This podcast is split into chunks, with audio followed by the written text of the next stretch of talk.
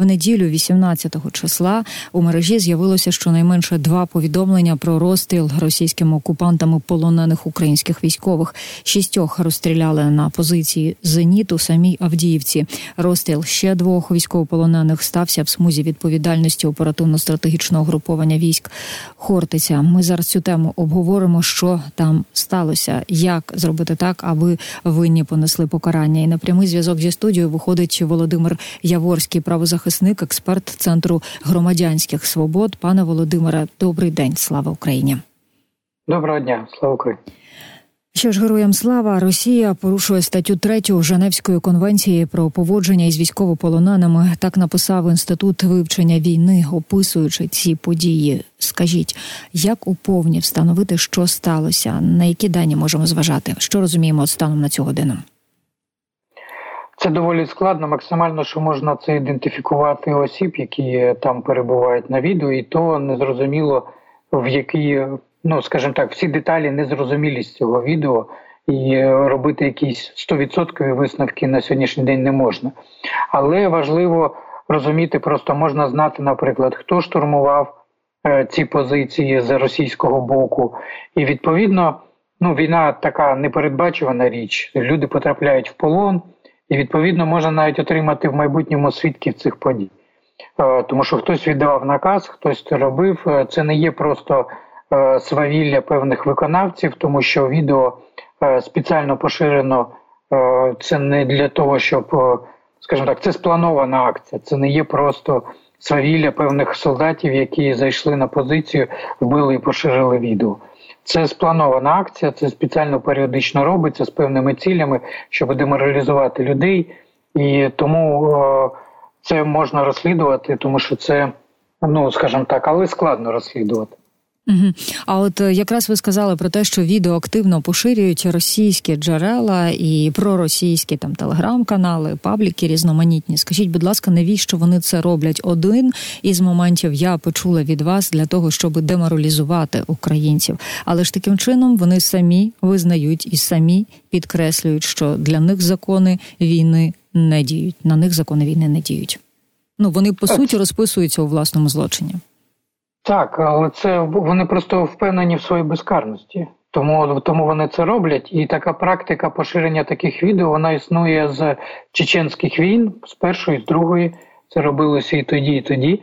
І воно має декілька таких прямих цілей. По-перше, це деморалізувати суспільство і е, військових.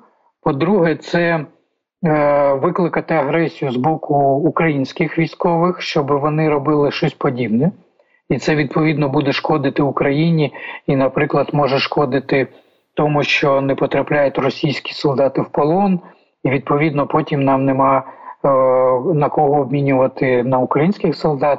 Плюс це поширюється, якщо це будуть робити українські військові, то це потім буде поширюватися в західних змі, що буде зменшувати нашу підтримку. Тобто це така провокація яка повинна викликати усі ці речі. Ну і знову ж, якщо б українці піддадуться на цю провокацію, і десь вийде відео там жорстокого поводження українців з російськими військовополоненими, то відповідно. Е, росіяни потім не захочуть здаватися в полон, це відповідно може потягнути більше жертв з боку української сторони. Тому тут є зразу декілька таких важливих елементів, які використовуються для того, коли поширюються такі відео. І ще один момент провокації дуже важливий для нас, українців. Я хочу з вами обережно обговорити, якщо можна, скажіть, будь ласка, він стосується того а, запитання, яке також до речі дуже активно поширюють про російські сили і російські пабліки, про те, а чого ж українці не забрали тих своїх полонених, чого їх залишили на позиції. Ну, це неможливо коментувати, тому що це можуть коментувати тільки військові. А ми насправді не знаємо і половини інформації е, військової по цій операції. Можливо, через якісь роки це стане буде відомим, але на сьогоднішній день е, звичайні люди не можуть коментувати цю ситуацію, оскільки ми не знаємо всіх деталей операції. Ну і в будь-якому випадку я хочу, щоб всі ми з вами розуміли, щоб українці це добре усвідомлювали. Те, що сталося в Авдіївці і під Авдіївкою, те, що е, українських військовополонених розстріляли, відповідальність за це покладається саме на Росію, саме на рашистських військових, які зайшли на ті позиції. Аб, абсолютно, і це порушення не тільки Женевських конвенцій, це є е, кримінальний злочин. Це є міжнародний кримінальний злочин, він не має терміну давності, і в силах України його розслідувати і рано чи пізно знайти цих людей, які це робили. Знову ж опосередковано це можна робити через розуміння того, які підрозділи брали в штурмі позицій. Відповідно, можна пробувати ідентифікувати цих осіб, як це вже робилося по декільком іншим злочинам. Головне, щоб Україна виділяла належні ресурси на саме розслідування і не казала, що це зараз не так важливо. Тому що, як на мене, це все таки важливо, і потрібно встановлювати цих винних осіб, які вчиняють цей злочин, тому що така безкарність вона породжує е, те, що у них немає оцих стримувань ніяких, тобто вони справді готові вчиняти будь-які злочини, розуміючи, що їм ніколи за це нічого не буде. І якщо Україна буде проводити ці розслідування, то це дуже важливо, тому що це сигнал тому, що до кінця їхнього життя їх будуть шукати. До кінця їхнього життя будуть шукати. Офіс генпрокурора вже повідомляв, що розпочато розслідування за фактами порушення законів війни, поєднані із умисним убивством. Скажіть, яке покарання передбачено за такі види злочинів? Ну там залежить від обставин, але це від 10 років там є і залежить від кваліфікації цих дій, тому що там не тільки умисне вбивство, це очевидно порушення правил е, ведення війни, і mm-hmm. там ще можливі низки злочинів, але загалом можна отримувати і пожиттєве ув'язнення і пожиттєве. Ще давайте з вами обговоримо такий аспект. Ми розуміємо, що Авдіївка і території поблизу міста зараз тимчасово окуповані. Ми розуміємо, що із часом їх обов'язково звільнять українські захисники. Скажіть, а як збирати докази рашистських злочинів за таких умов? Наприклад, е, через відео, які роблять самі ці солдати. Або, наприклад, відео російських змі, які вони поширюють, навіть не розуміючи, що вони часом поширюють. Крім того, багато доказів не зникає, можна робити через певні експертизи. Тобто, якщо мати цілеспрямоване бажання, то багато доказів можна знайти. Крім того, є можна шукати постійно свідків, тому що росіяни постійно потрапляють в полон, їх опитують, і таким чином знаходиться дуже багато свідчень. Е, які можна е, отримувати для щодо певних злочинів. Наприклад, е, щодо Маріуполя зараз збирається дуже багато свідчень, якраз через певних свідків, які збирались через відео, через хоча експертизи не можна ще на місці проводити, але слідство в певній мірі можна вести. І ще скажіть, будь ласка, в даному випадку йдеться про вісьмох розстріляних е, військовополонених українців, е, але це на превеликий жаль не означає, що їх не може бути більше. От правда, пан Тарнавський говорив, що е, під час виводу військ, коментуючи власне вихід українських військ з Авдіївки, що певна кількість військових потрапили в полон. Зараз є можливості, і які можливості, якщо є з'ясувати, скільки могло бути таких людей, що з нами що з нами ними відбувається далі. Знову таки е, звертатися до Російської Федерації із якимись офіційними запитами, напевно, марно чи майже марно. Очевидно, військові розуміють приблизний обсяг людей, які е, могли потрапити в полон, тому що є кількість людей, які е, пропали безвісті, скажімо так, і люди не, не знають точно при яких обставинах це сталося. Тому є шанс, що ця людина є живою. Україна, звичайно, через е, Червоний Хрест вона завжди подає інформацію, запити до російської сторони, хто потрапив в полон, але росіяни вони дуже часто не повідомляють цієї інформації. І, на жаль, полон е, вони дуже погано зараз видають з полону людей. Хоча, хоча в цьому році відновилася ця процедура, і ми сподіваємося, що вона все таки е, буде інтенсифікується і буде все більше і більше людей повернуто з полону, тому що є і багато росіян в українському полоні, яких треба обмінювати, і е, в принципі немає сенсу їх тримати в полоні такий довгий час. Це просто дуже такий політичний процес. Тому, на жаль, він не рухається швидко, і Червоний Хрест тут теж не виконує всі свої зобов'язання, які би він мав виконувати в збройному конфлікті. Тобто, перш за все, це Червоний Хрест мав би визначати оці прізвища людей, які потрапили в полон.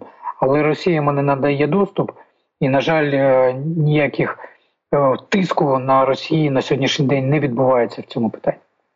Тоді добре, я таке більш загальне питання поставлю. Що зараз робить і має робити українська сторона, аби ті, хто розстрілював, і ті, хто віддавали злочинні накази, були покарані? Ну це не була тим паче самодіяльність. Ви казали, що це була спланована акція. Насправді так. Я думаю, що перш за все розвідка повинна спрацювати по підрозділам, які безпосередньо займалися штурмом, визначенню прізвищ цих осіб, і е, можливо в майбутньому вони потраплять в полон і до них вже будуть одразу запитання, які е, можна буде поставити. Тобто е, вони мають бути в розшуку ці особи, е, які відповідно це питання більше зараз до розвідки, щоб з'ясувати точно, які конкретні люди штурмували ці позиції, які були задіяні в цій операції. Відповідно, їхні керівники, командування. І відповідно пізніше можна буде з'ясувати більше щодо цієї ситуації. Ну і звичайно, варто опитати самих військових е, щодо ситуації, то коли як ці люди залишались на тих позиціях і так далі. Українських військових маєте на увазі, так, щоб так, вони так, як свідки виступили в цій справі. А... Тому що я думаю, що частину розстріляли, частину взяли в полон. Тобто вони би показали, якби вони розстріляли більше людей, то е, ці би людей би вони би показали би ці відео. Тому я думаю, що вони все таки, якщо їх було більше, то вони в полоні. А за процедурою можете пояснити? Ось офіс генпрокурора каже розпочато розслідування. Так а що далі? От як як це має бути тягло в часі? Що має відбуватися? На жаль, в Україні тут є проблема, тому що далі ця справа йде до слідчого, а такі а слідчий зазвичай має на сьогоднішній день вони всі перевантажені. Тобто слідчий має не менше тисячі справ на кожного слідчого на сьогоднішній день має. І це є проблема України, тому що ми несерйозно підходимо до розслідування такого такої кількості злочинів. Ми давно казали, що в Україні потрібні більш стало підходити, потрібно збільшувати кількість слідчих, які могли би займатися таким розслідуванням.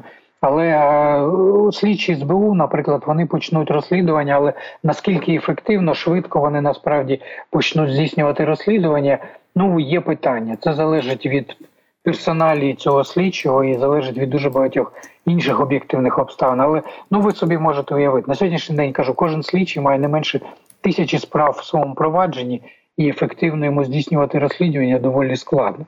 На жаль, це не зовсім не часто комунікується публічно, але Україна потребує дуже серйозних ресурсів для здійснення розслідування. Просто деякі люди можливо думають, що це не на часі під час війни. Але як я думаю, що в довгостроковій перспективі це має дуже величезне значення. А ви кажете, слідчі перевантажені, е, але питання пріоритетів тут я три крапки можу поставити. Скажіть, це про що? Про те, що не вистачає просто кадрів, не йдуть люди в слідчі, чи про фінансування його е, недостачу, або про те, що хтось не розуміє ситуації того, що відбувається на фронті. Є декілька складових. Перш за все, я думаю, що в органах правопорядку нема повного розуміння важливості цього. Бо, наприклад, до сьогоднішнього дня немає жодного спеціального органу, який би займався виключно розслідуванням цих злочинів.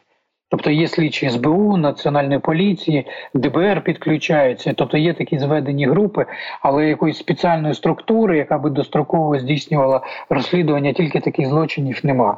Друге, це звичайно фінансова проблема, тому що в пріоритеті є фронт. У Нацполіції пріоритет це забезпечення Нацгвардії, і це зрозуміло, що є першочергові завдання, де які потрібно вирішувати. Тобто, це накладання одних проблем на інші. Ну і повертаючись до тієї ситуації, яка сталася під час е, виходу українських військ із Авдіївки, відходу нашого е, звідти і розстрілом, на жаль, українських військовополонених, е, я бачу, що кількох із них вже впізнали родичі. Що буде далі?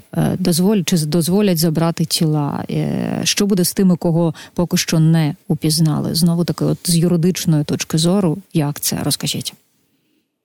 Це доволі складно, але знову ж е, цим займається координаційний штаб, наприклад, по е, який є по розшуку по, по військовополоненим, і вони так само займаються безвісті зниклими.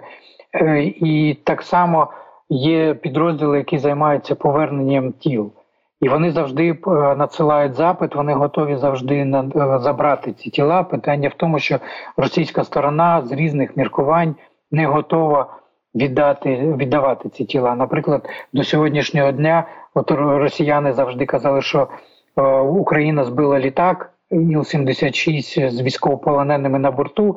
Е, жодної жодного тіла з того борту на сьогоднішній день українській стороні не повернуто.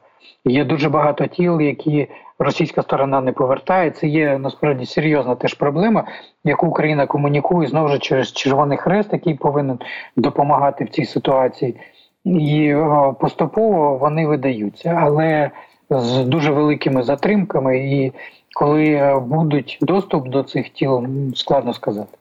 Е, ключову роль е, має відігравати Червоний Хрест в координації, так таких спроб, таких зусиль, ну, щоб тіла, наприклад, повернути по ідеї, так тому що він напряму спілкується з Російською Федерацією, і він має канали тиску на Російську Федерацію. Зрозуміло, має, але не відіграє цю ключову роль. На жаль, ми мали такі вже приклади в цій новітній українській історії в цій нашій війні. Пане Володимире... Я знаю, що українська сторона робить насправді зараз дуже багато. Щодо цього вони посилають ці запити, постійно готові на обмін тіл видавати російські тіла, якщо вони є. Але росіяни часто не хочуть забирати їх вони їм не потрібні.